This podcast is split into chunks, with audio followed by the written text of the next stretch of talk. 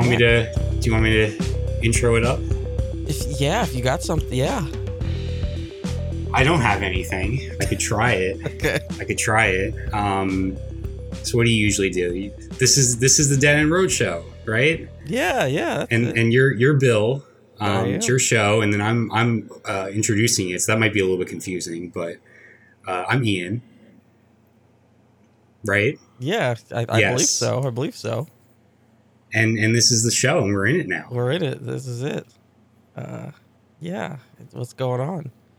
Um, it has been One a- of us, one of us might be a little bit sleep deprived. Yeah, just a little bit. Well, I tried to take a nap before this. Um, but yeah, I've been up since three. It's been a long week. Uh, yeah. and it's getting longer. I have so much to do today and tomorrow still. Oh gosh. Um, but yeah, we're in it. Uh, we got a lot of stuff to talk about. yes, we Um, do. Should we open with something a little? Should we open with this dead letter I got? Um, yeah, Okay. yeah. I've been curious, So curious to hear what this is. Uh, I got a I got an email from a uh, a Charlene Huynh. I believe that's how you say that. H U Y N H. I think that's Huynh, right? Um, which is funny because then the email says Nguyen Vanheim, which is uh, an interesting. Uh, so let me get this in here. Hello, Mister, and then in parentheses it says Mrs. Stevens. I'm a student. This is this is every word here is capitalized, by the way. I'm a student, and I'm honored to be selling T-shirts for you. I have all size, color, product type, gender, guaranteed delivery in four seven days for you. I know you love your family, and one half T-shirt for your family. I would be honored to sell T-shirts for you. Help me have many orders. Thank you a lot. Have a good day. Gmail's like, no, you don't need to see these, but I can see them on mobile. And I don't want to hit the button that says look safe on this spam email. Um, yeah, crap, how could I see this? I have to pull up my phone. Because when I first looked at it, I saw the images, and the images are the important bit. Hold on. I have to help her have many orders. Thank you a lot. Have a good day. Uh, big sale with coupon, 20% coupon, T4 names. Bookmark pa- page below for daily updating. Um, and I don't know how that works. I don't think that's t- the case because it is a static email. Um, Mhm, yeah. so this is the Stevens Family Collection limited edition, and Wow. it has auto-generated T-shirts based on my last name. Uh, and I gotta tell you, it's fucking creepy. Okay. Uh, there's one says, "It's officially Team Stevens." I don't know what that means. Um, and then there's one that says, "Stevens family reunion." Uh, there's one that has a. Uh, this is a weird one. This is a weird one. It also says Stevens family reunion, and it's got a test tube that turns into a DNA double helix that then turns into a hand at the very top, like it's twisting up into a hand, Okay. and then it says it's in my DNA. Hmm. That's that's bizarre. Um, So my first thought here is that you need to buy one of these and you need to wear it at like Thanksgiving or Christmas whenever you visit your extended family. and they're gonna ask me about it, and then I'm gonna get many orders for this for this lady. Yeah. I mean, yeah, that you know, you're helping out small business owners. Steven's family, where life begins and never ends. What does that mean? you're immortal. Yeah, what the fuck? That's that's for your vampire family. Okay, and then there's the there's the best one down at the bottom here. It's a Stevens thing. You wouldn't understand. Oh, it's like you got inside jokes, some some Yeah, family inside yeah. jokes. Yeah. Um So it's like your your family members see you wear that T-shirt and they they they laugh, but nobody else is going to get it. Yeah. Um, but the point is, uh, I find it very creepy that they will just auto generate t shirts based off of what it scrubs from your email. So, yeah. I think you should get if if they have it. Um, if there's like a football jersey and on the back it says uh, Mr. parentheses Mrs. Stevens. Yeah, yeah, that's a good one. Yeah. It's because, like, they, they, they nailed it and then they kind of weren't confident in it, you know, Mm-hmm. Yeah. but still wanted to be respectful. Sure. So they were like, ah, you know, just on the off chance that they go by Mrs. I'm gonna parenthesize that. Um, and the twenty percent off coupon is a nice touch. Um, Definitely. Sounds like a steal to me. I mean, I kind of want one. Yeah, you want a Steven's family shirt? I can get you I, want, I want a Stevens family reunion shirt. I can crash. I can crash the reunion. Yeah. uh, all right. So that was the dead letter for this week. As always, you can send anything at video at ditadro.co. If you got t-shirt you, offers, you definitely you definitely sound out of it today. do I? A little bit. Okay. low let me- energy. low energy. Let me let me let me perk it up. Let me perk it up. Okay. Okay, here we go. Recording. We're doing a show. Selling me t-shirts. All right. I mean, you Um, can be low. I don't have a problem with low energy. Like I can try and like, I can try and like make up for it on my end. No, no, no. I, I, I want to be the best that I could be. You know, I don't want to Okay. put out a stinker. I did that a few weeks ago. I don't want to do it again. Um. So, um, I know we have the horror harvest to do, but let me see if I can get something. You know, wake me up a little bit. So this is something that I've been. Um, I saw this article, and this is something that I uh, have actually been thinking about, and it's kind of preoccupied my mind for a while.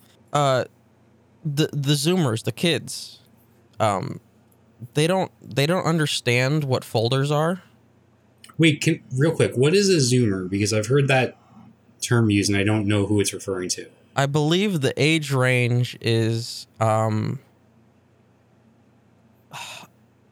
it starts if you were born like 98 and then till hold on.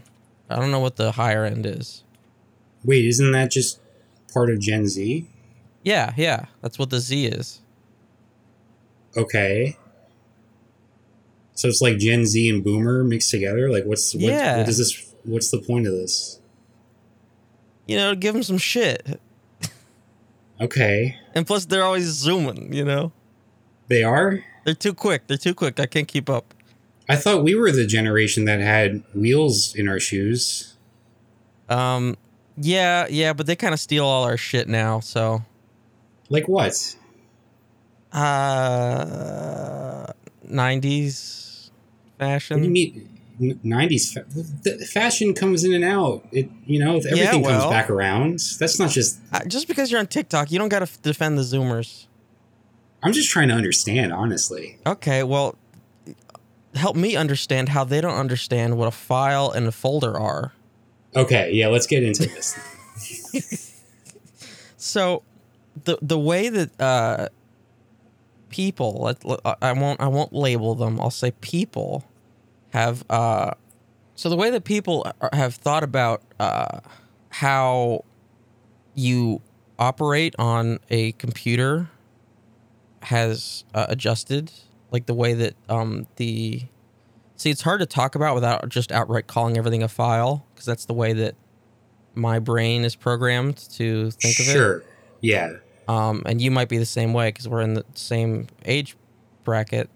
Mm-hmm. Um, so like the younger generation, even though they've grown up with computers, they don't like look at uh what they're using on the computer in terms of like files and folders Right. at all. They just sort of see it as the programs, and then they have to go find the file if the f- the program needs the file. They don't like try to attempt to keep it organized at all.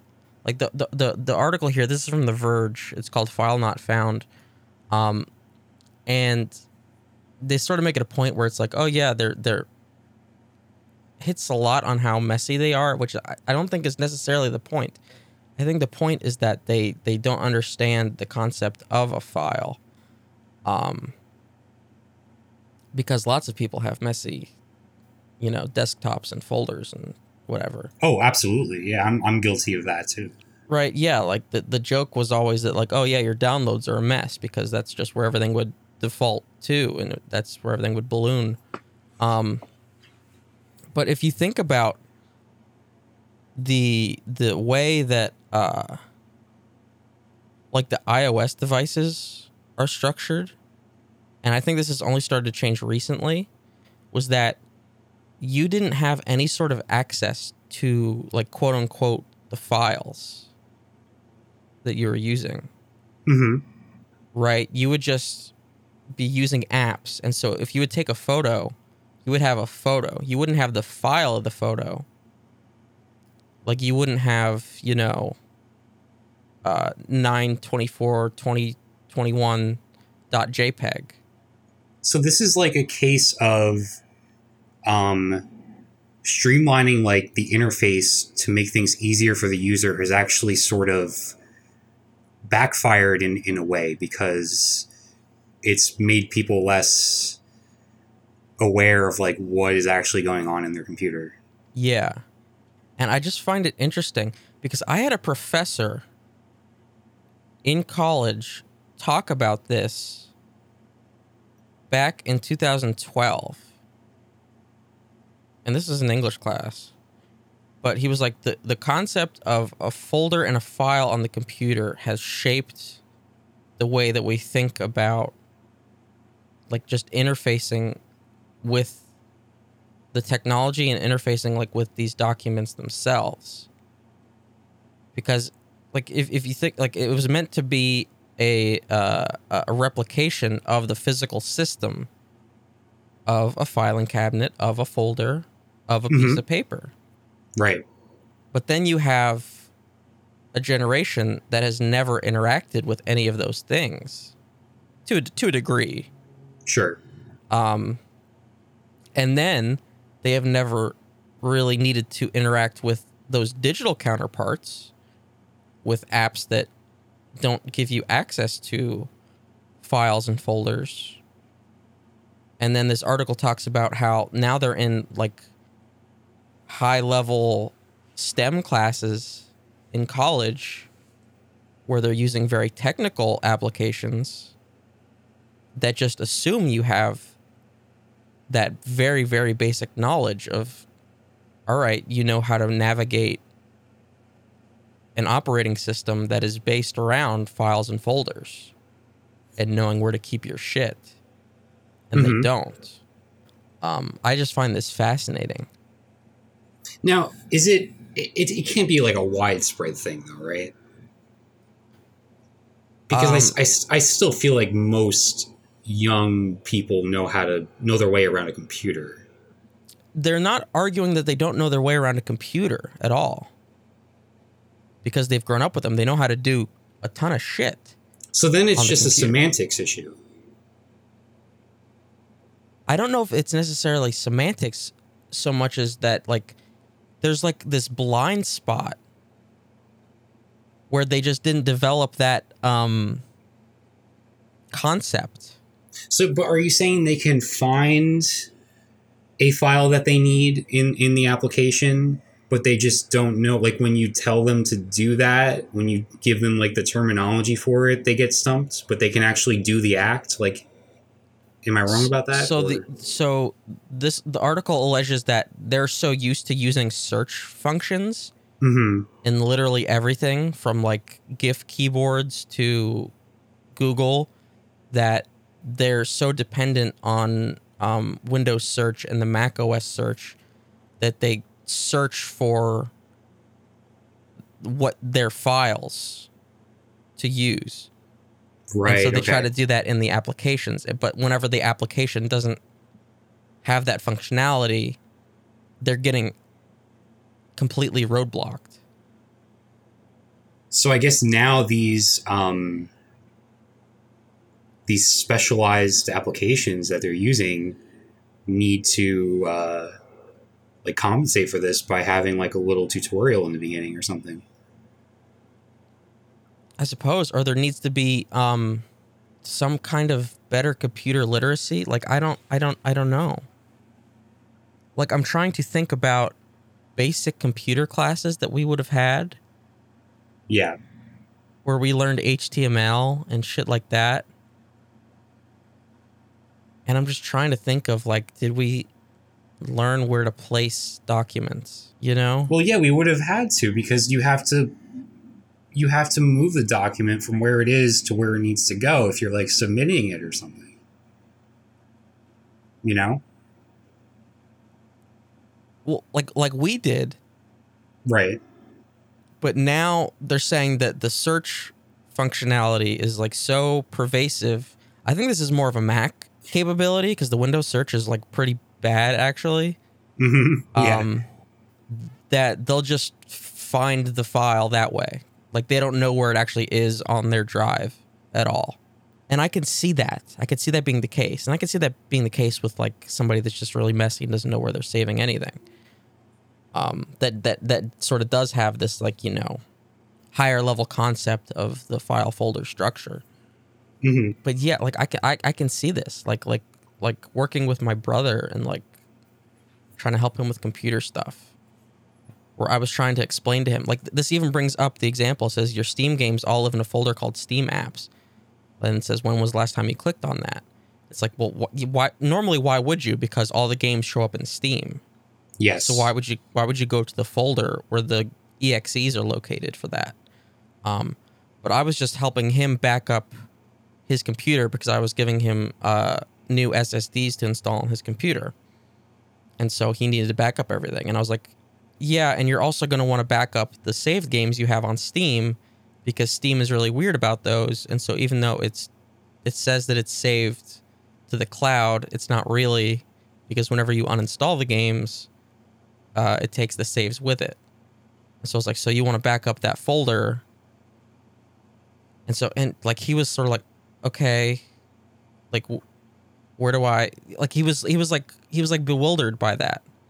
Well, how how do how do this just makes me think like how do teenagers pirate things? Are they torrenting? Are they downloading stuff? Or are they just like finding a streaming site? I think they just find streaming sites. Okay, so that makes sense. Yeah, because I so, feel like a lot of um, learning to navigate around a PC when I was younger came from like downloading stuff. Yeah, know? no, I think I think there was a, a, a actually a thing from the comments that was like what about the state of piracy? Because like you have to be able to do this in order to pirate, you know. Yes. So that, that, that that's that's a very good point. Um, and here's another thing, from, not to throw my brother under the bus, but um, he he needed to have a VPN in order to read some kind of manga that was being blocked by Verizon for some reason. Whoa, that's weird. Yeah, but like he's not downloading it; he's just reading it off the website. Uh huh whatever this site he found is.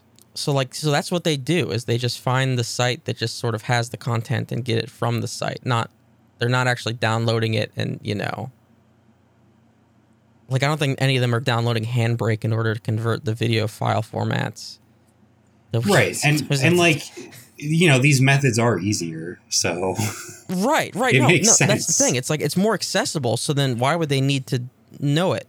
And I think right. part of the problem is also that um, and the article doesn't really mention this, but this is the sense I get is that a lot of these younger people grew up with iOS and Mac OS, and then if they go into these STEM fields, now they have to transition to Windows, which is much less handholdy this way, mm-hmm. especially with file formats and where your shit is.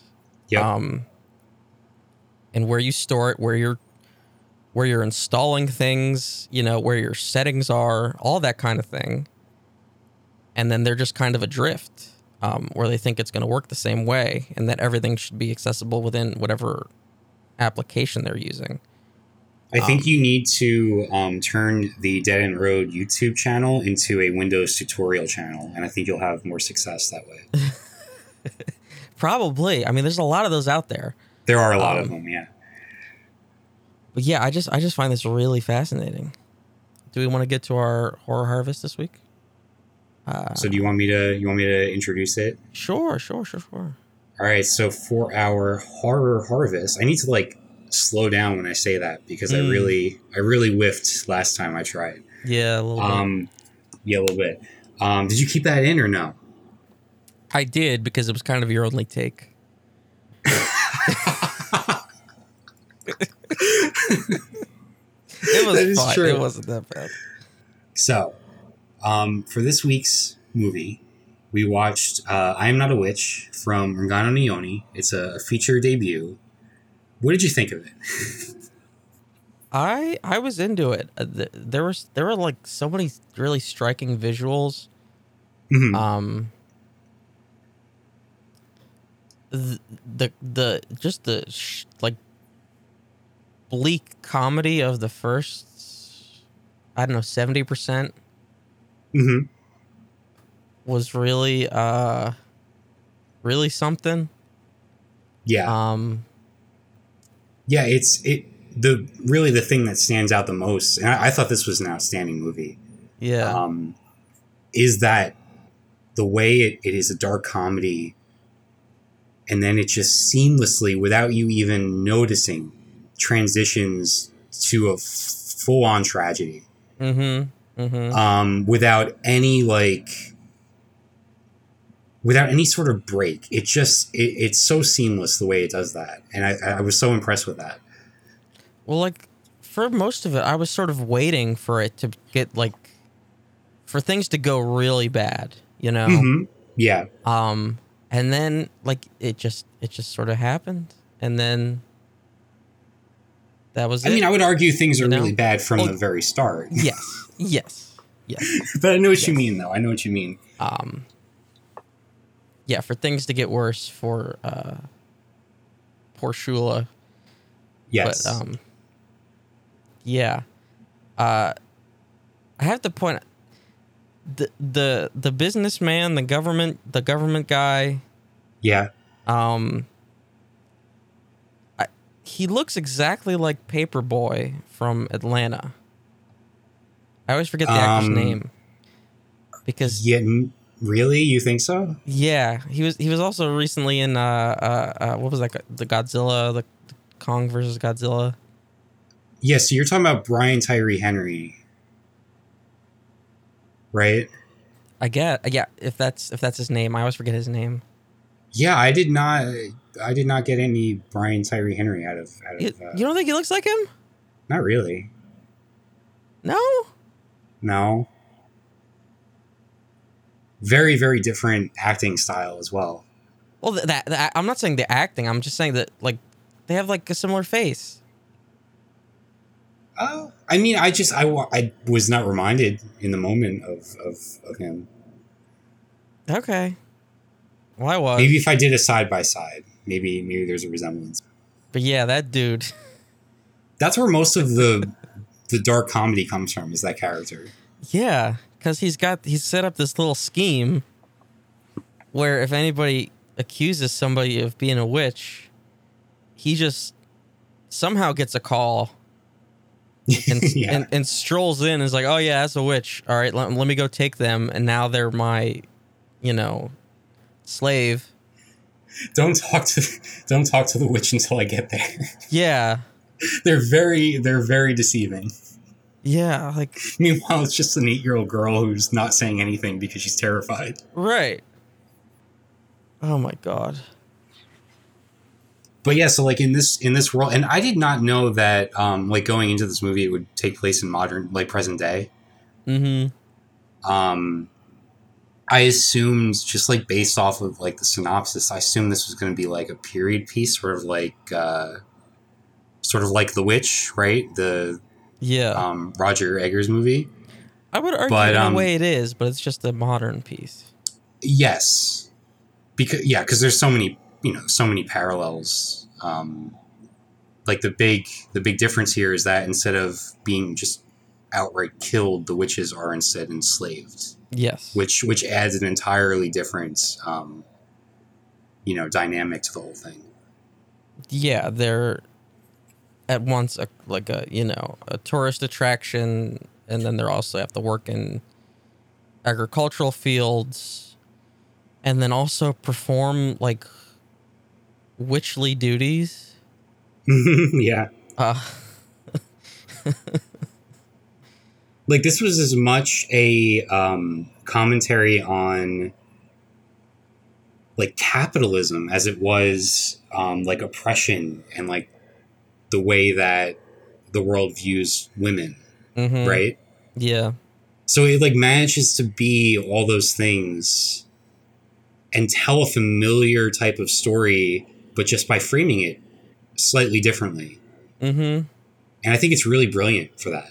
Yeah, yeah, it is because like even though this this is a, a, a culture that you know a lot of people might not recognize, it's like okay, we all grew up with Salem witch trials, knowing that story of witches being accused and blah blah blah blah blah, and Mhm. it's the same thing. And even though that this isn't the the same kind of stereotypical witchcraft we knew, it's like it still unfolds in the same kind of way where it's like the the the witch doctor comes in and if he chops the head off the chicken and if it dies in the salt pile she's not a witch. And if it dies outside the salt pile she is a witch. So it's like the same kind of ridiculous One of my fa- one of my favorite comedic lines was um I'm going to take off my clothes so you know I'm a witch doctor. yeah I, I i'm i'm the real deal. I'm a witch doctor. I'll take off my clothes so you know i'm real was Oh man. Yeah, that whole scene was terrific. yeah oh my god But yeah, like then it then it takes then it takes a very um it ta- it it takes a turn, but you just the turn is already come and gone before you even know it really. mm-hmm yeah you're Um, left you're left playing catch up Yeah, yeah. Um, and and it, so much of it is through the um, like the child actor in this in this movie was really like very subtle in a lot of what she was doing. mm-hmm Because mostly you're just picking up on facial expressions and body language because Yes, yes. there's not a lot being said. Like there's a lot of things being said to her, but she's not responding most of the time mm-hmm um, only through body language, and so much is conveyed that way. Um, like especially like during the scene later on when she um, is is brought on that television show, like for the interview, mm-hmm um, and like everybody is uncomfortable, like in the audience, because they see what's actually going on here. yeah Yeah, just just so terrific how they how they like frame that whole thing. Yeah, that was like the moment where it's like brought into I don't necessarily want to say reality, but it was like brought into like I don't know, like a modern lens where it's like cuz they just had like, you know, they're on TV, they just had a rap performance. These are like more um probably people from a major city that are coming to see that like in the in the audience or whatever hmm um, and they look at this girl that is being brought out as uh, like a carnival attraction, uh, and they're like, "Well, "Okay, all right, this is not, this is not adding up here." Right. Um, And I think the moment for um, the character when things turned, I think, was even a little bit before that when um, she's accompanying the. So you have the government dude and his his wife uh, Mhm. is. It's revealed that she is also she's been deemed a witch, but she has somewhat like she's somewhat privileged compared to the other witches because she's free to sort of like I mean, she's not free, but she's she's able to live on like, you know, in a house and she's not enslaved the way that the the rest of the witches are. mhm. Um but yeah, so you like you see um her explaining that to the child. She's like, "Well, if you do everything right and you just, you know, follow all the rules, you can become like me." And I feel like that kind of gives the child hope for Yeah. for a few moments, right? But then Yeah, no, you could even see because you're talking about her body language. She's like sort of Mhm. um reclined. You know, she's got like her arms spread. She's like listening very, you know, leisurely to her tell her this. Yeah. Uh, yeah. But then, um, while the uh, the wife is making just like a typical like shopping trip, Mm-hmm. and the child is left in the car in the parking lot, and when the wife comes back, uh, she is harassed um, by a bunch of people that are like hanging around, and they notice that she's a witch because of the um, like the the ribbon, the the sh- you know the the rope that she has to carry along with her. Yeah, they have a giant spool, and since she has a little bit of freedom, she can carry her spool around with her. Yes, Yeah. which the whole visual of that was was incredible. Mhm. Um, like especially as it leads into the the final shot of the movie. Yes, yes. But but yeah, anyway, so she's uh, she's being harassed. It's it's um it's a turn for for the girl because that's almost like where all the hope just like drains from her Right. Yeah.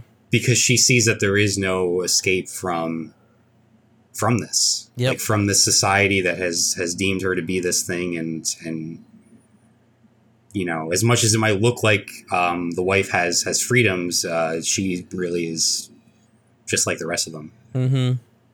Yeah. but yeah like so for for a directorial debut this was like outstanding Mm-hmm.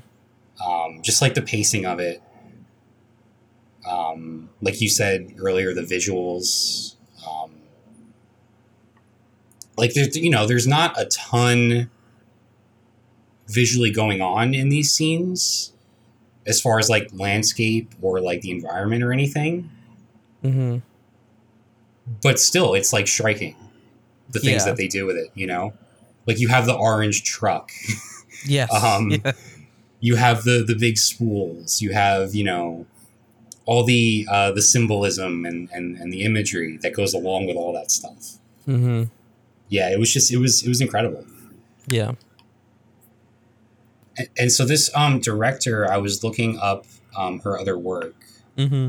and this what she's written um i think a couple of screenplays before this and i think sh her follow-up to this movie is called homemade um, it says it's 2020 it might have not come out yet Mm.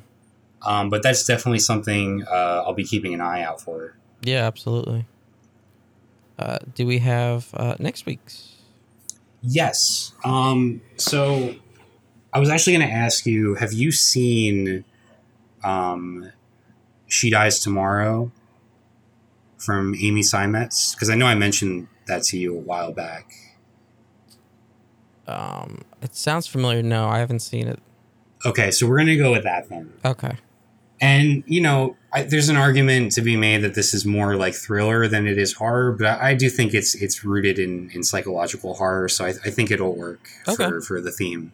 Um, Mhm. So it's called She Dies Tomorrow. It's it's from last year. It's from uh, directed by Amy Seimetz. Um, it's streaming on Hulu, so it's it's pretty accessible. I, I feel like this was uh, an underappreciated movie from last year, so I'm I'm excited to uh, to bring it back up and, and talk Okay. about it. Was this part of their um, like horror push last year? Um, no. Uh, I know Hulu has that that whole Blumhouse um, Mhm. series, which they used to do monthly. Like they used to base it around like a holiday. Yeah. I'm not sure if they're still doing that, but this was this is separate from that. okay. Yeah. All right. Look forward to that next week. Do you want to talk about the Cucks box? Uh, yeah. Okay. So, there has been a, a very noticeable um, uptick in these like far right uh, device sort of grifts. I don't know if you've been aware of a bunch of these. Um, I have not. like a few months ago there was the freedom phone which was which was a which was a, a an android phone that was uh, marketed as uh, it's like free from government surveillance and also free from big tech uh and they were selling it for like $600 meanwhile it was like a $150 chinese phone Mhm. um, so there's been a lot of stuff like that going around. Um, so this latest one that I saw, this is from Gizmodo. Um, and the headline is Please help us figure out what the hell this cucks device for MAGA lovers actually is. So, just like um, I wasn't quite aware what Zoomer was earlier, I, I've, I've also heard the term cuck, and I do not know. Yeah, yeah, yeah, yeah, yeah. I do not know the um, Sure. definition there. Sure. So, in in the strictest definition, in the the oldest definition, a cuck or a cuckold was somebody who uh, whose partner was cheating on them, basically. okay. So so they were it, to be cuckolded meant that like your wife was having an affair. Okay. All right. Um, nowadays, uh, it is a fetish where people enjoy having their partner be with somebody else. They like to watch a lot of the time. hmm Uh, so that's a thing. Oh, you know what? Wasn't there an arc in uh, You're the Worst with um with one of the side characters? You know who I'm talking about. The guy Uh, who ended up being like a he ended up being like a male activist. Oh, it's been but so long, that- but that's not. Yeah, no, there. I think there was there was an arc uh, that that it, um is is very similar to this. Yeah. Um and so so far right MAGA people uh latched onto the term as just a general insult. Oh, of course. So they would just call people cucks and that was sort of their thing. Um but then it's sort of it's sort of flipped where they would like use it as just like an identifier for like like to find their people. Um cuz I guess it just got kind of so washed that they didn't know what it meant anymore, so they just kind of kept using it for everything. That's Mhm. that's my that's my theory at least. Um so it pulled it pulled like a full 180. I It went from insult to like representing them. That's the impression I get. Mighty Wow. mighty Bosstones. Um so there's this cucks streaming device that it's um a, a, a f- a former InfoWars reporter and then another right-wing filmmaker their kicks that like they're they're crowdfunding on Indiegogo, which is worse because that means they keep all the money regardless of whether it uh succeeds or not. hmm So it's a device called the Cux, but it's Q U X because they also have to get the Q in there, you know. Um, Of course. so it's supposed to be pronounced Quix, according to the trailer. But the founders have embraced the pronunciation Cux, referring to the sexual fetish of cuckoldry in which someone watches another individual have sex with their partner. Okay, and then this, okay, this is according to Gizmodo. This is deliberate. The term cuckservative caught on during the 2016 elections as an insult among Donald Trump supporters, white supremacists, and the far right, who used it to describe other conservatives they viewed as insufficiently hardline on issues like immigration. Oddly, the name appears to have been chosen to describe people who don't buy the product. Okay, and then according to the Daily Beast, uh, one of the co-founders tweeted, "Knowing you would pronounce qu- Quicks as cucks, we went with the name because it also serves as a troll bait and switch." I can't follow that. Yeah, I don't. So, so it's an insult for people who don't buy it, but the people that do buy it reference it that way because that's the audience for it. Uh huh. And who is it baiting and switching? This is like the uh, Stevens family inside joke, right? You're either in on it or you're not, I guess. Yeah. Uh and so the details of it are either nothing or don't make any sense.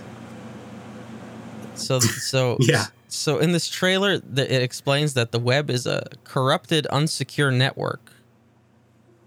Um and they're promising an intergalactic computer network that we were promised. Okay, and the QUX Intergalactic. stands.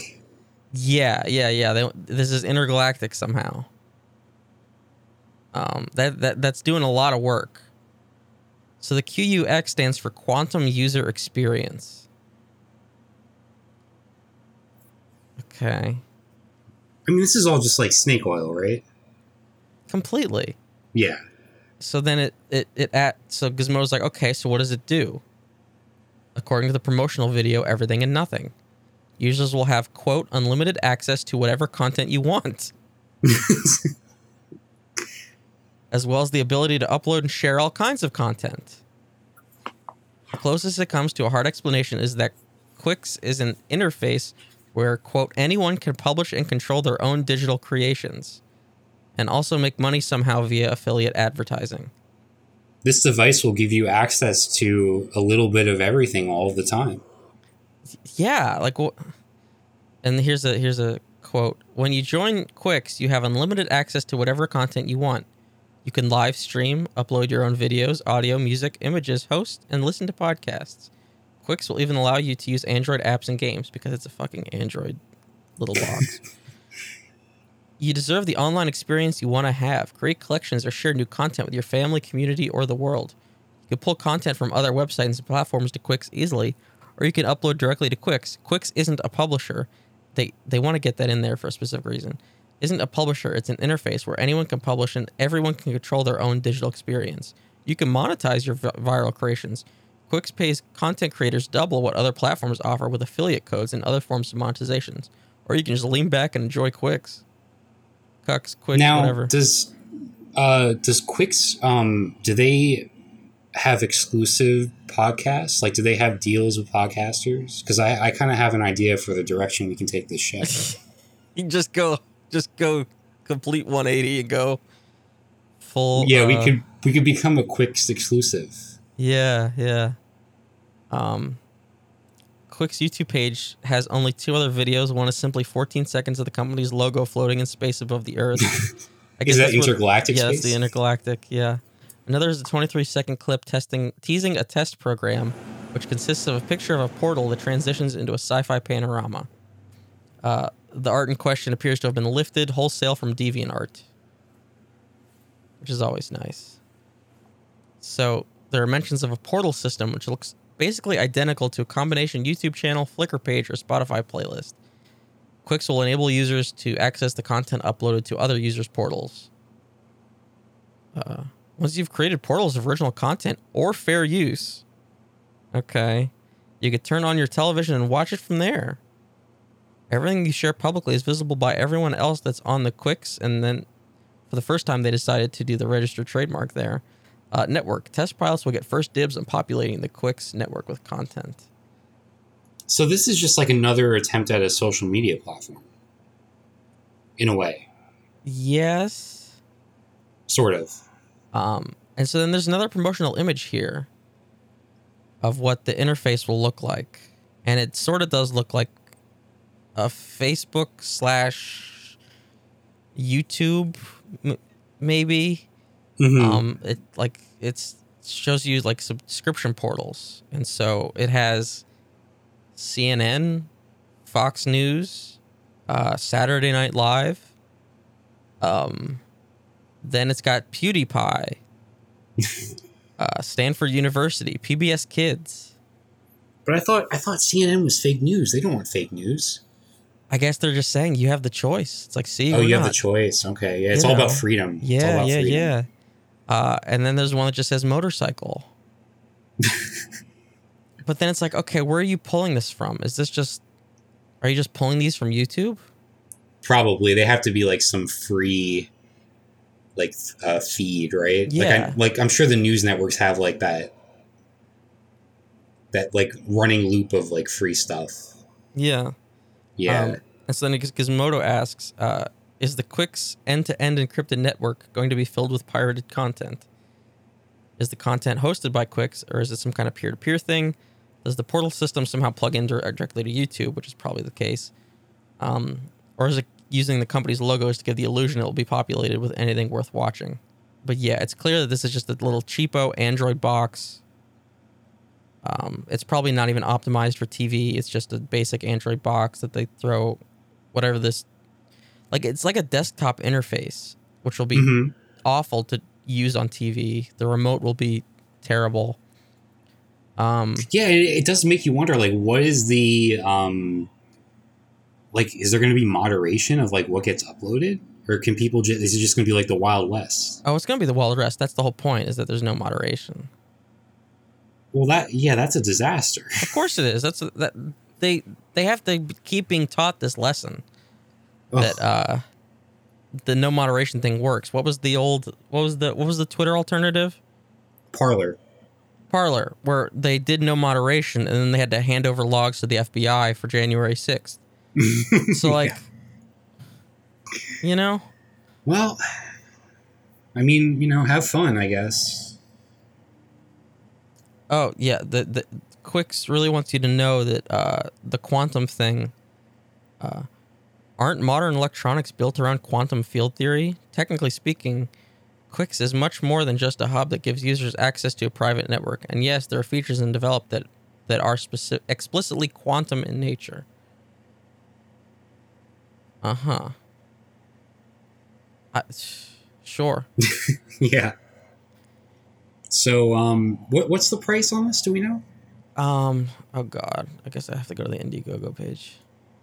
Nope, that's Maga Coin. Where is the? I guess because Moto doesn't Coin? actually want you to.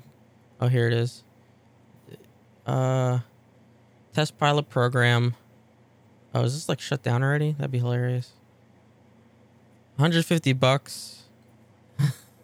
Well, I mean, 150 bucks, you know, and you get the internet. I mean, that's Oh wait, that's the That- pre-release. Be one of the first Oh. to get the Cux Universal Media Box before the official launch date. Cux is going to sell out of these devices before we launch, so make sure you get your advanced pre-release. Is it a pre-release or this is the advanced pre-release, limited to 2000? Okay. Um so they have 282 out of 2000 of those are claims, which is uh, not looking they're good. going fast. Okay, so the first edition Cux is ninety nine dollars, so that's sold Okay. out. hmm And so then the uh, advanced pre release is one hundred fifty, and so there's about a hundred and or thousand eight hundred uh, left of those. Better act quick. Um, yeah, and so they literally don't give you the, any of the specifications for this stupid little Android box, Oh, of course. and it, it looks it's it looks so cheap. It looks just like a really really really cheap um like HDMI switcher. hmm but at the same time, I don't even see an HDMI port. Like it's that cheap. Like that's just the kind of little fucking rectangle it is. Yeah. God. So that's Cux. Check it out on Indiegogo.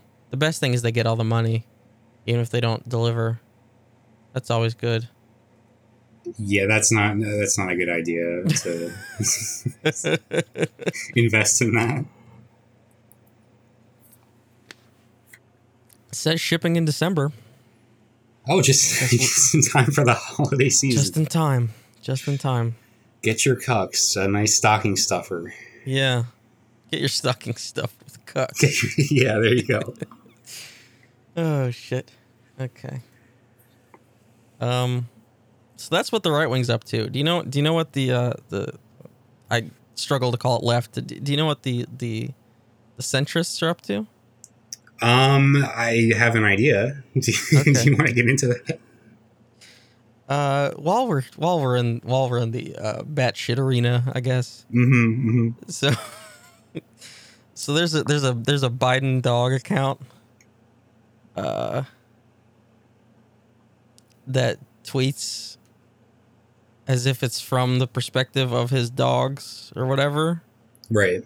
and it's it's hor- it's horrifically cursed. It's some really bad stuff. Um then all of a sudden it started tweeting out really weird theories about Afghanistan.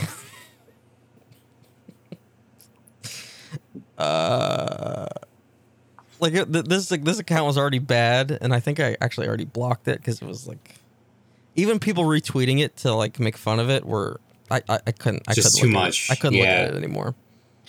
Um. So yeah, this is from Vice. Uh, why is a fake Biden dog account tweeting po- po- horribly wrong theories about Afghanistan? Oh, I can't. Yeah, That's a bad. That's a bad pun. yeah. Well, Vice. well, well, they all are. That like all of them are. Um, Yeah.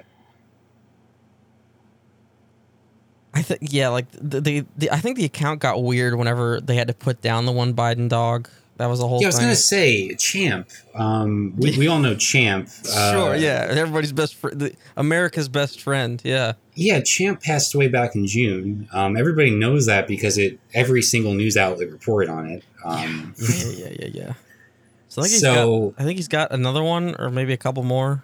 yeah, so Okay. I, I'm thinking like my whole theory here is that once Champ was the voice of reason in the family, Yeah, yeah, and when when Champ uh, passed away, then then things really just fell apart. yeah, yeah. So yeah, he's got two other ones, Major and Winston. Mhm. Um, That's not named after Churchill, is it? oh, you know it is. Ooh. You know it is. Yeah, yeah, yeah. Um so as Vice states here, uh it started tweeting out some weird shit um about an animal rescue rescue in Kabul. Um like like this is so this is so insane. like ugh. God.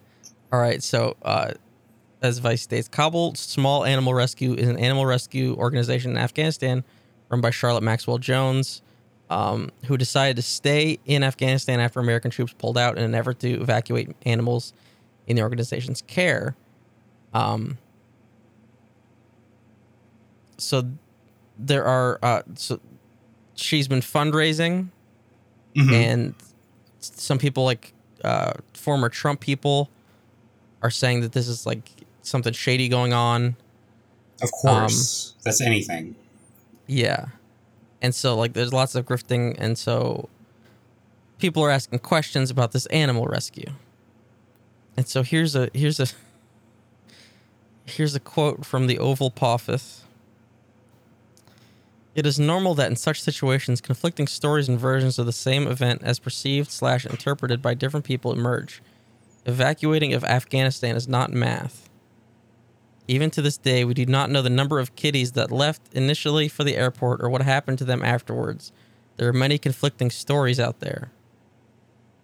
All we ever wanted was for Miss Maxwell Jones, staff, and pets to be evacuated safely. We sincerely, truly still hope for a positive outcome for everyone.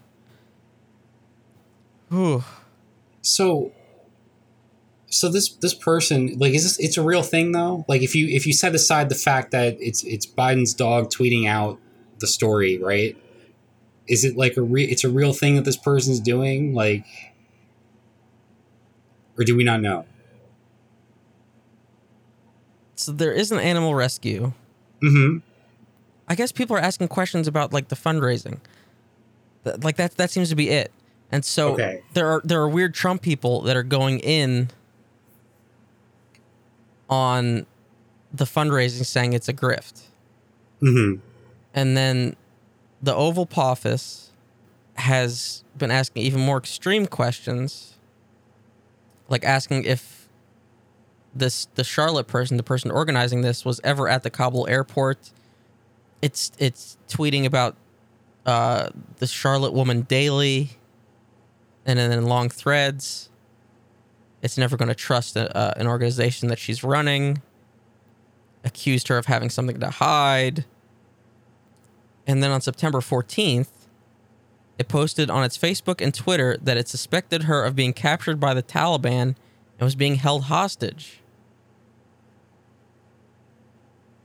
So that escalated. Yeah. Okay, and so uh, she is not being held hostage by the Taliban Mm-hmm. and just simply says, and this is Motherboard talked to her, that she deleted their Twitter. That's it. Okay. so so made a positive uh, wellness choice. Yeah, that's it. yeah. So I mean, so like, so this person is actually like trying to like do something good, and she's being harassed by a fake Biden dog on social media. Is is basically the story here. yeah, who is getting increasingly unhinged Yeah. for for for what purpose? I don't because I mean, originally it sounds like comedy or an attempt at comedy, right? Because it's like you have the, the puns and you have like no, no, no, no, whole no, no. I'm not asking about the purpose of the account. The account is Oh. just to be cringe, Bullshit. liberal Yeah. shit. Mhm. I'm asking the purpose of like going after this one woman. Like what what is to be gained? Oh yeah, I have no idea. And like even if she is maybe running some weird grift, it's like what are you what are you actually going to do about it? Especially if she's in Afghanistan. I mean, of, of all the issues uh, surrounding the entire situation, like zeroing in on this Yeah. just doesn't it doesn't make any sense. The amount of stories I saw that were like, "Oh, we left the service dogs behind." It's like who gives a shit? Like truly. You know? I mean, relative Like, to everything else. Yeah. Yeah. shit happens. Like what like what are you going to do? And then you have somebody that might be doing something about it. Maybe they're not. Maybe they're not. Mm-hmm. I mean that's that's life. Like I doubt she's like raking it in. I don't I don't know what, you know. Is there even any evidence that she's doing anything like sketchy?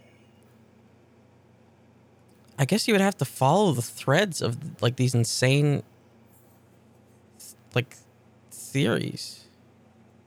Yeah, but that's all they are. They're just like theories, and, and people come up with conspiracy theories for anything. Yeah.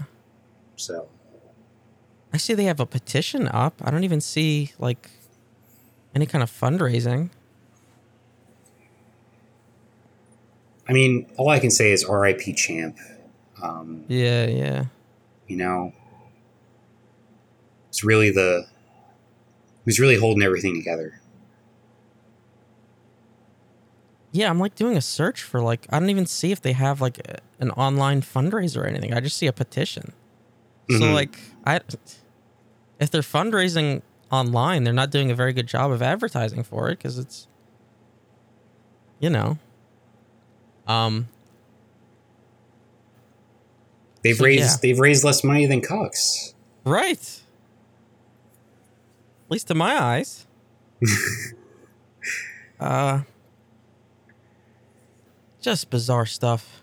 Yeah, truly. Should we talk about the Emmys a little bit? Yeah, sure. So yeah, I just I had in the notes here. Um, the Emmys are an embarrassment, Yeah. just truly awful. Um, and they seem to be getting worse uh, every year. Um, so I'm, I'm assuming you did not watch the the ceremony. No. No. Okay. I value my Um, time. At least of I pretend. course. At least I pretend to. Sure. Yeah.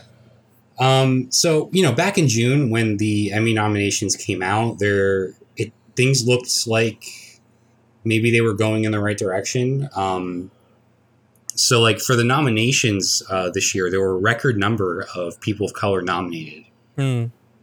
um, in the acting categories, which is great. You know, it was it was a fairly diverse, um, you know, range of, of actors. hmm Um, so then we get to uh, Sunday night, uh, and the winners are announced, and um, every single winner announced during the show uh, in the acting categories was white. Okay. The old, the old switcheroo. Yeah, the old switcheroo. Um, which that's just like that's just like embarrassing. Yeah. Um, and you know, like I, I was I was I didn't. I watched parts of it. Right, I didn't watch the whole thing. Mm-hmm. Um, I was reading the the AV Club's like recap of it after the fact, and and they have a. I have a quote from them here. It's, it's in an attempt to make the ceremony inclusive. The Emmys brought on Cedric the Entertainer as the host, uh, while other it? yeah, well, no, he's he's cool. He's he's entertaining. He's an entertainer. Yeah, I'd, I'd hope so. No, so they brought him on um, while other people of color, including uh, Mindy Kaling, uh, America Ferrera, Daniel Dae Kim, Ken Jeong, etc., uh, indigenous cast of Reservation Dogs, um, they mainly showed up to hand trophies to white winners. Ooh. Ooh. Yeah, it's it's it's it's rough. Um, Ooh. like you have Ewan McGregor winning uh, Best Actor for this Netflix show called Halston. I'd never even heard of this show until You could have just Sunday made night. that up right now. Yeah, totally, totally. Um, you know, I mean, so many deserving um, actors were nominated. Um, so many really good shows uh, that were, um, you know, diverse and and inclusive. Like you had you had Underground Railroad from Barry Jenkins, director Mhm. of, of Moonlight and Beale Street. Like, arguably the greatest filmmaker of our time. Uh, completely shut out in his first in his first um, television uh, show. Completely Mhm. shut out at the Emmys. Um, you had I May Destroy You, which you know is widely considered uh, to be the best show of 2020 by like I still need critics to watch that. I've had Oh, it it's- it's- for a long it's time. it's yeah it's it's groundbreaking it's it's incredible um Michaela Coel has just like one of the most she's one of the most exciting voices in tv um and she did win the highlight of the night was when she won for writing on that Mm. show um that's the highlight of the entire emmys but that show should have been more widely recognized too hmm and then you have something like Pose, which is groundbreaking um, because of its um, largely uh, trans cast. That the Mhm. final season, by the way, so that didn't win anything, and it won't win anything because that was the last shot. Um, then you have stuff like you know something like Lovecraft Country, which was uh, which didn't see anything either. So Well, I can I could. That one's in a tough spot though. a little bit, but there was the good performances in that show though. That's true. Yes, So the late um, fuck, what's his name? uh, Michael K. Michael. uh, yes, Michael K. Williams, Williams. Thank you. Yes, yeah, he was he was nominated. He did not win. Yeah. Um, he stole any episode he was in. Totally, totally. Um, so you know this this AV Club story. wanted to say that the uh, TV Academy increased the number of nominees um, from historically underrepresented group up, underrepresented groups, um, and they set a record this year with 49 nominees, which was a 17 percent increase over last year. Um, but those you know those numbers did not convert into wins. Um, one example they used was the fact that Saturday Night Live won for sketch show when something like a Black Lady sketch show was nominated, which is a much more uh, inventive and clever and refreshing show than Did- SNL has been ever. So They just give it to SNL every year. that's yeah, that's just what they do. It's the fifth fifth consecutive win for SNL. Okay. Um, when that show is just straight up garbage. Yeah. Um, uh, and then like another another major takeaway is this this trend of the sweep. That's really just it's become like the status quo in the Emmys. So like Mhm. there there are more shows than ever, right? Like the TV landscape is just it's it's vast. Um, there's shows coming out all the time yeah. plenty, plenty to choose from. And yet, when we get to the Emmys, it's basically like four shows win a majority of the awards. So, like this year, it was The Crown, it was uh, Ted Lasso, uh, Queen's Gambit, and um, there's one more that I'm forgetting. But uh, and like last year was Schitt's Creek, right? Right. Right. Right. so it's like you come away with the feeling that the Emmy voters don't watch a lot of TV Mm-hmm. because they're just voting down ballot for one of the few shows that they have seen, regardless of whether the person or the show or the writing or directing is, is worthy of it. and it just it just makes me wonder like what the point is. It's like they think that that's what people want to see. Like they'll they'll champion. a yeah, sweep, it's just like their, like it's, their favorite it's show. boring. It's so Yeah. boring. Nobody wants to see that. Nobody wants to see the same people go up ten times to the podium and make a speech for the same show. Yeah, It's ridiculous. Um. So yeah, there there was not a lot of good to come out to come out of this uh, awards show here. I try to find the positives, but like Michaela Coel was definitely one of them. mm-hmm. Um, you know, I can't even like I, I love the Queen Gambit, but like Scott Frank made a fool of himself. Did you did you see that? No. So he's the, the creator, the the showrunner of Queen's Gambit, and and he was making his speech. Um, he appeared to be very agitated right from the start of his speech. Like he got up on the podium on the stage, and he immediately was like, "This orchestra, you're not going to cut me off. Like you're not gonna you're not gonna play me out. I'm gonna do my speech. You know, basically as long as it takes." Um, and and they did have to play the orchestra like three. They had to go through the. they had to go through the song like three times before he left the stage. Um, he just went on and on and on about nothing. So, so he knew he he like had a long thing. Thing he had two Yeah. full pages, written pages that he went through uh, completely. Okay. Um, it's like read read the room, dude. Yeah. Like no nobody nobody's looking nobody's looking to hear all that from you. Honestly. Yeah. Like, I mean, I feel like he should do like Scott Frank should do what what any white man does when he wants to talk for extended periods of time. Do you, do you know you know what that is? Not. He should start a podcast. Ah. Yeah. Yeah. Yeah. Shit. Just saying. Damn. But um. But yeah, it's like I- it's, it's like what are we doing here? On the podcast. Like, oh no, no, I mean at the Emmys. I mean, like, what are what are we doing here? Like, the the Crown is is going to sweep the entire drama category. Mm-hmm. There were no other worthy dramas released in the entire past year. I guess not.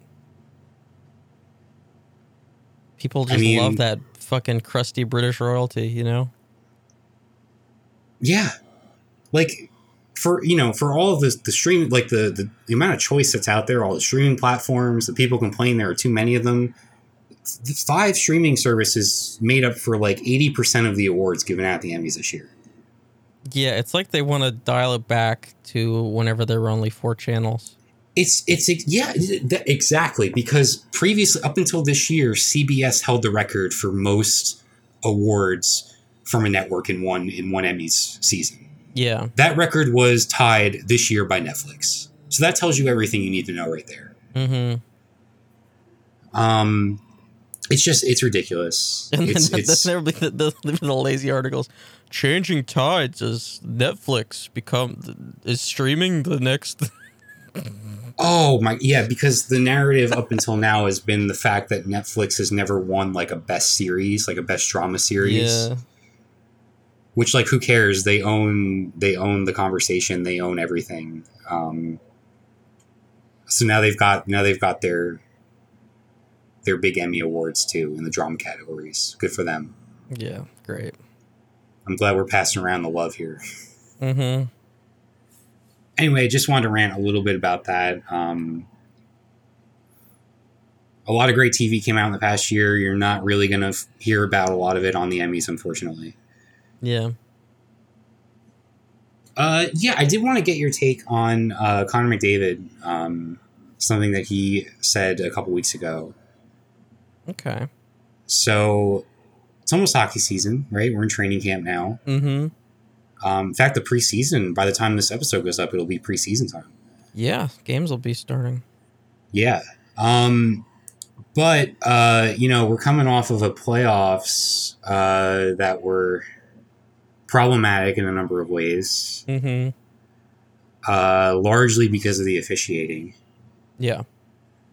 um, hockey has a real, real problem when it comes to playoff officiating and just like how how much different it is from the regular season. Mm-hmm.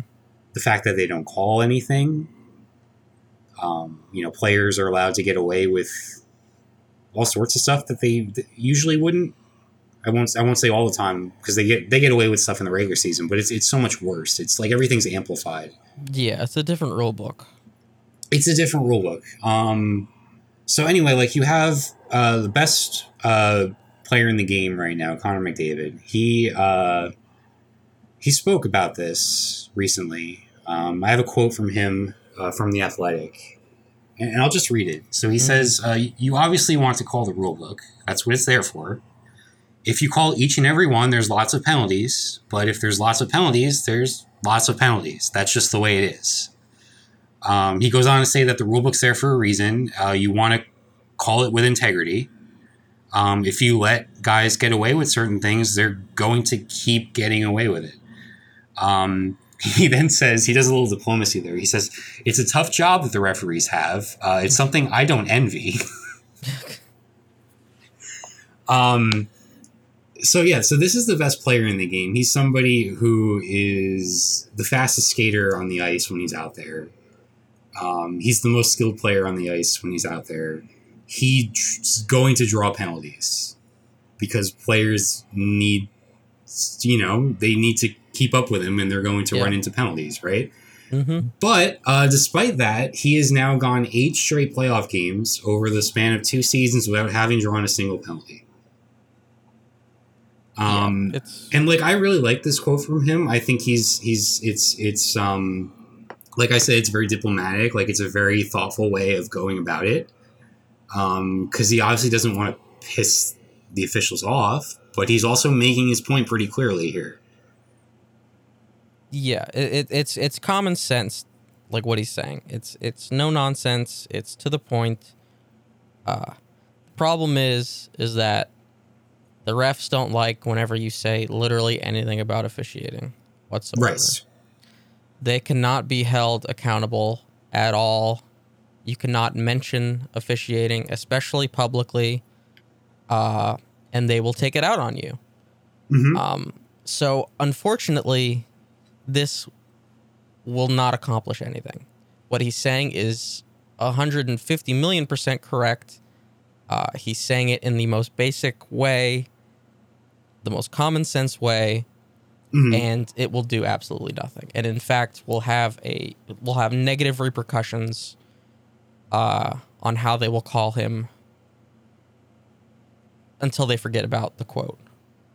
Um, because that is what they do. The only way that NFL officials are held to any sort of standard is whenever they get caught on mic saying that they're looking for an even up call, which is what happened at a certain point last year whenever they had to fire a referee who was about to retire anyway because he caught, caught got caught on mic saying that he was going to look for an even up call, which is hmm something that we literally anybody that watches hockey knows is something that happens. Uh, but they've just never had a referee admit it before when their mic was hot. So, yeah. yeah, it's Um, like it's just they're trying to pretend the problem doesn't exist when it's just right in front of your face. Right. Uh, the, the the way that the referees swallow the whistle during the playoffs is something that has been going on for decades. Um, but it's like this unwritten thing. Like it's just it's not even stated because uh, it, it it's just it's just what happens. Yeah, I mean, with, with the with the playoff thing, like you're saying, how this is not going to make any difference. Um, and I, I agree with that, but I think like this this season, the NHL is is going to be on a larger stage than it has been in a long time because of the ESP, at least in America, because of the ESPN deal. Mm-hmm.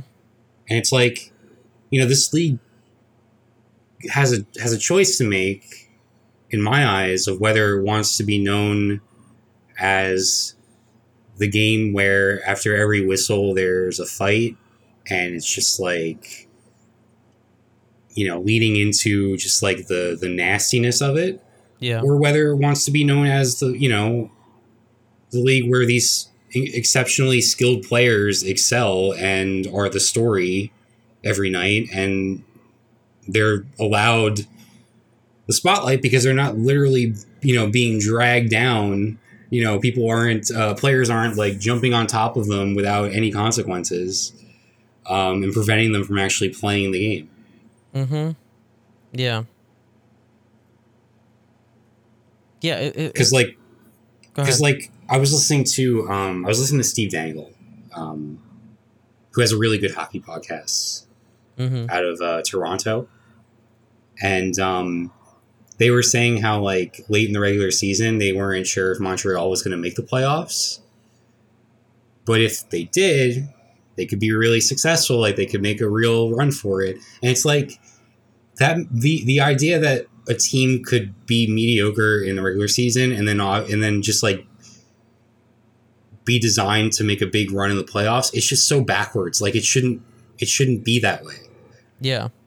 it's like two different games at this Yep. point um you know by the third round of the playoffs last season there were like no star players left Yep.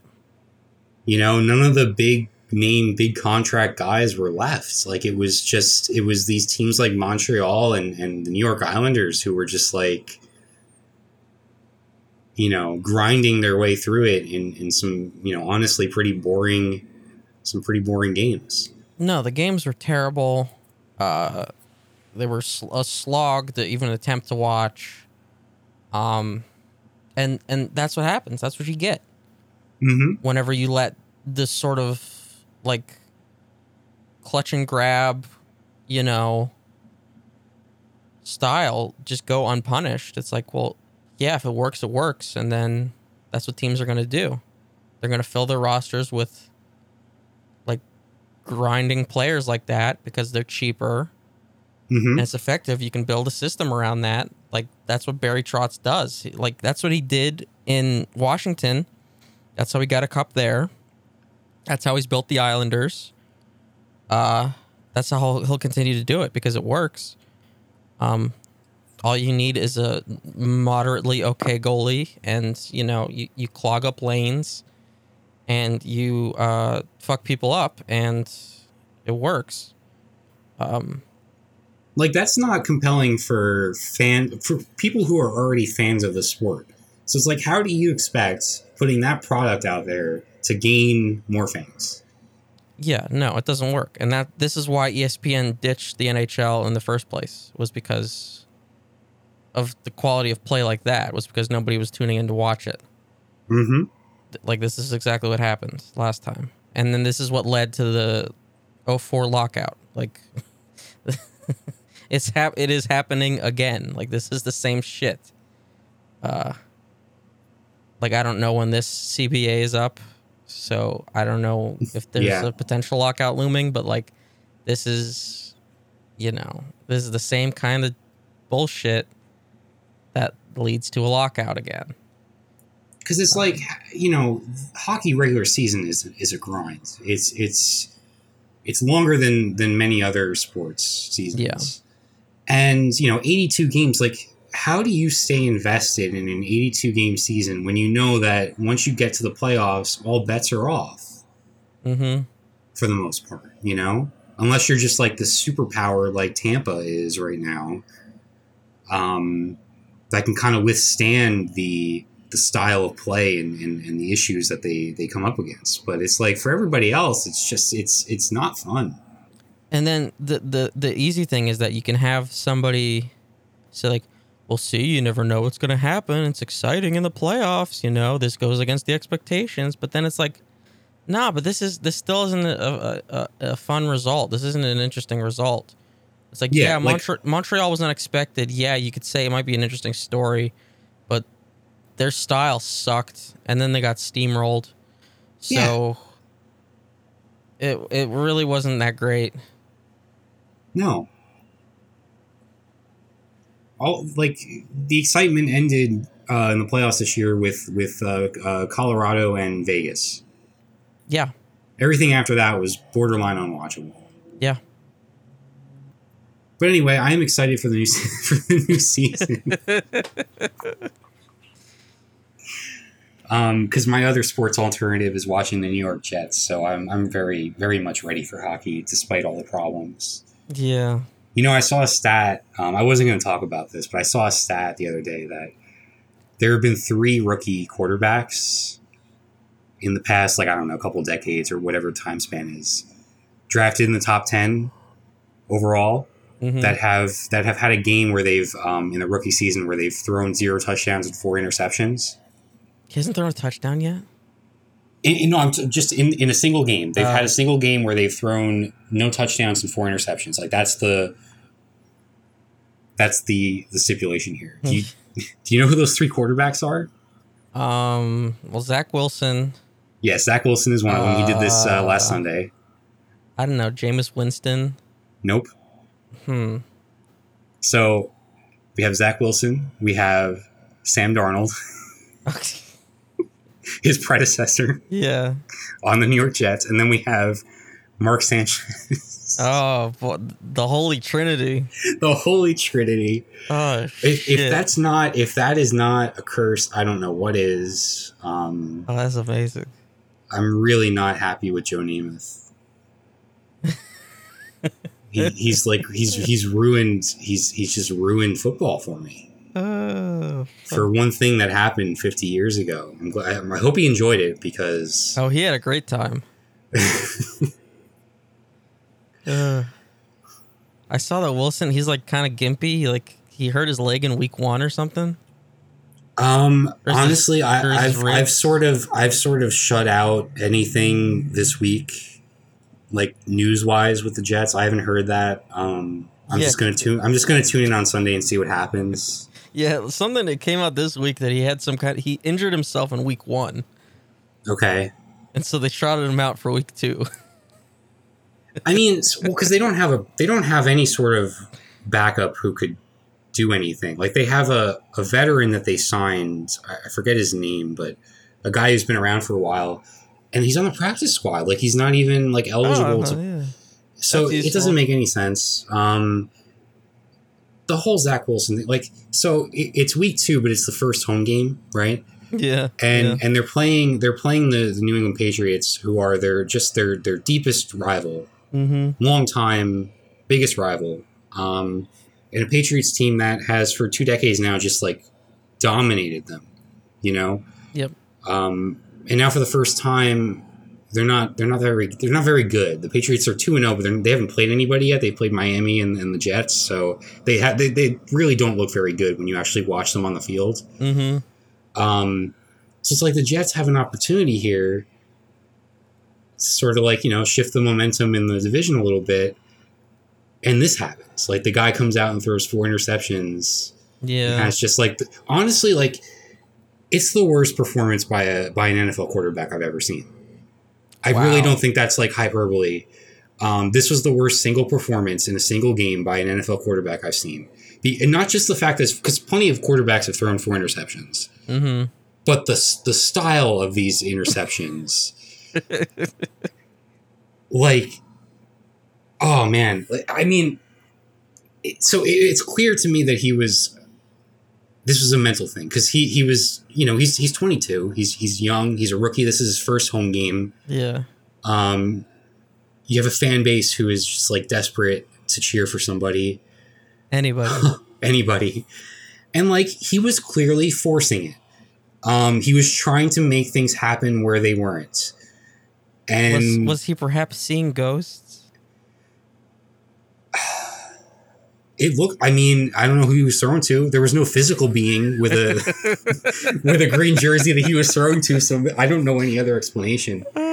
Um but i do feel bad though because he he was really forcing it and it's just one of those days where it was clear he didn't have it i think from a mental standpoint. It was just an off day and it was an off day on a real really unfortunate time. Yeah. um like my dad is a lifelong Jets fan. He's like given up on him already. Of course, of course. He knows this song and dance too well. yeah, um, it's also tough. Like you had texted me, it's tough to see Sam Darnold, his predecessor, go to another team and be very successful. Yeah. Um, because because Darnold has weapons around him now. He never had weapons. He yeah, never he's had. got Ryan McCaffrey. he's got Ryan. Yeah, Christian McCaffrey. Um, oh right, who the hell's Ryan McCaffrey? I don't know.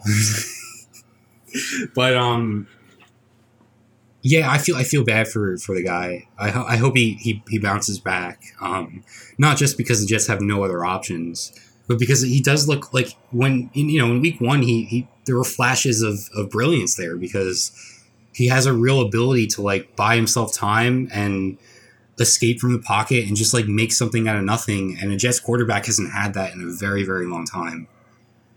Um so I'm hoping things turn around, but it's it's a rough time. It's it's a really rough time. Yeah.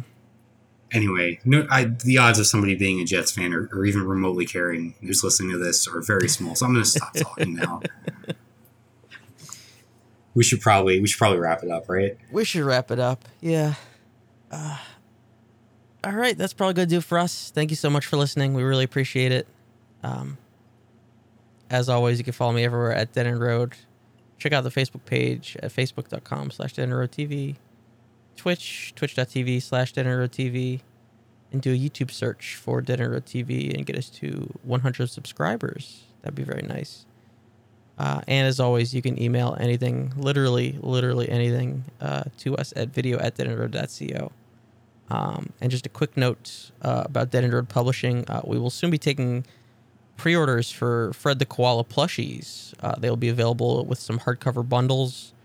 Um, and not to sound too desperate, but please, please, somebody buy these because boy, are the margins really bad. They're really. It'll make it'll make a better stocking stuffer than the Cux streaming device. Yes. I can tell you that much. and they're not that expensive, but the margins are really bad for me. So I don't, I do not want to get stuck with a bunch of these plushies.